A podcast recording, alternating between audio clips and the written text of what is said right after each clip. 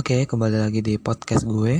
Di sini gue mau ngasih tips kepada teman-teman sekalian, uh, bagaimana sih cara menghilangkan rasa malas di dalam diri kita. Oh, pokoknya kalau di dalam diri kita mesti ada rasa malas, bener gak sih? Semua orang mesti ada, gitu loh.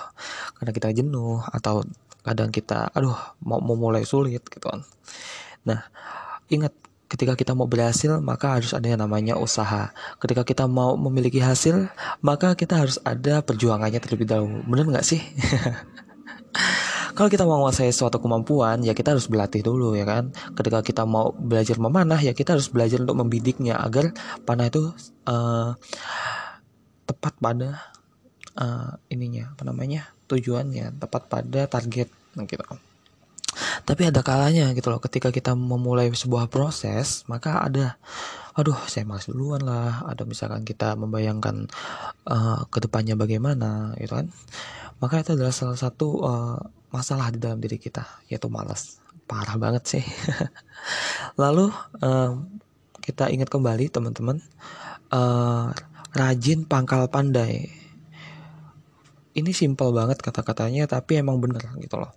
Ketika kita rajin memang akan pangkal pandai. Jadi semakin uh, sebuah pisau itu diasah maka semakin tajam pula kualitasnya dan semakin uh, banyak manfaatnya gitu loh.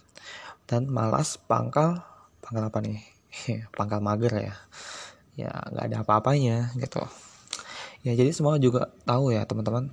Kalau kita rajin uh, dalam hal apa pun uh, akan tiba masanya kita jadi pandai namun gak semua orang punya sifat rajin dalam dirinya.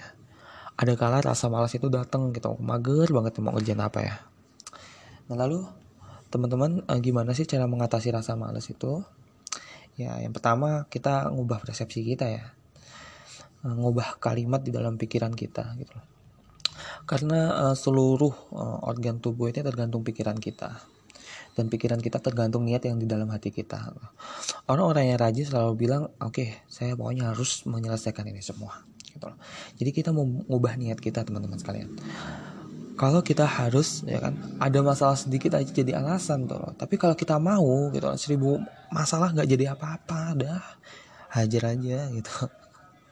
Maka ketika kita mengubah persepsi kita, merubah pemikiran kita gitu loh kita harus bisa itu semua gitu loh. Karena ketika kita menggunakan pikiran kita itu dengan sebaik mungkin gitu kan maka akan terbentuk stimulus-stimulus yang akan membuat kalian lebih semangat lagi.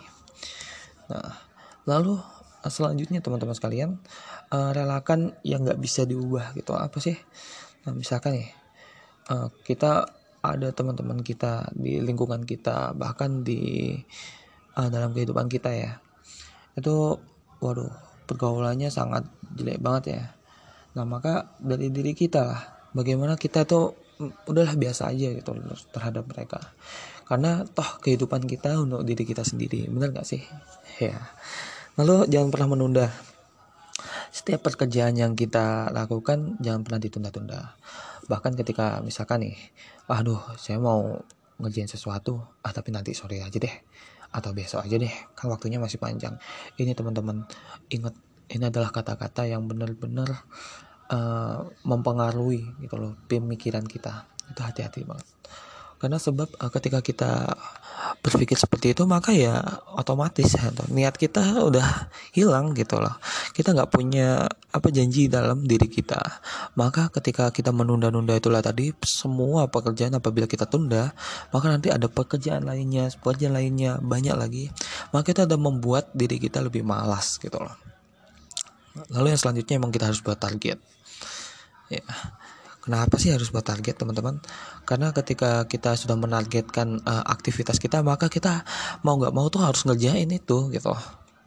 Kita sudah terpaku dengan target yang kita buat. Bahwasanya, oh saya harus bisa uh, mencapai target yang sudah saya buat. Misalkan nih, teman-teman suka baca buku ya.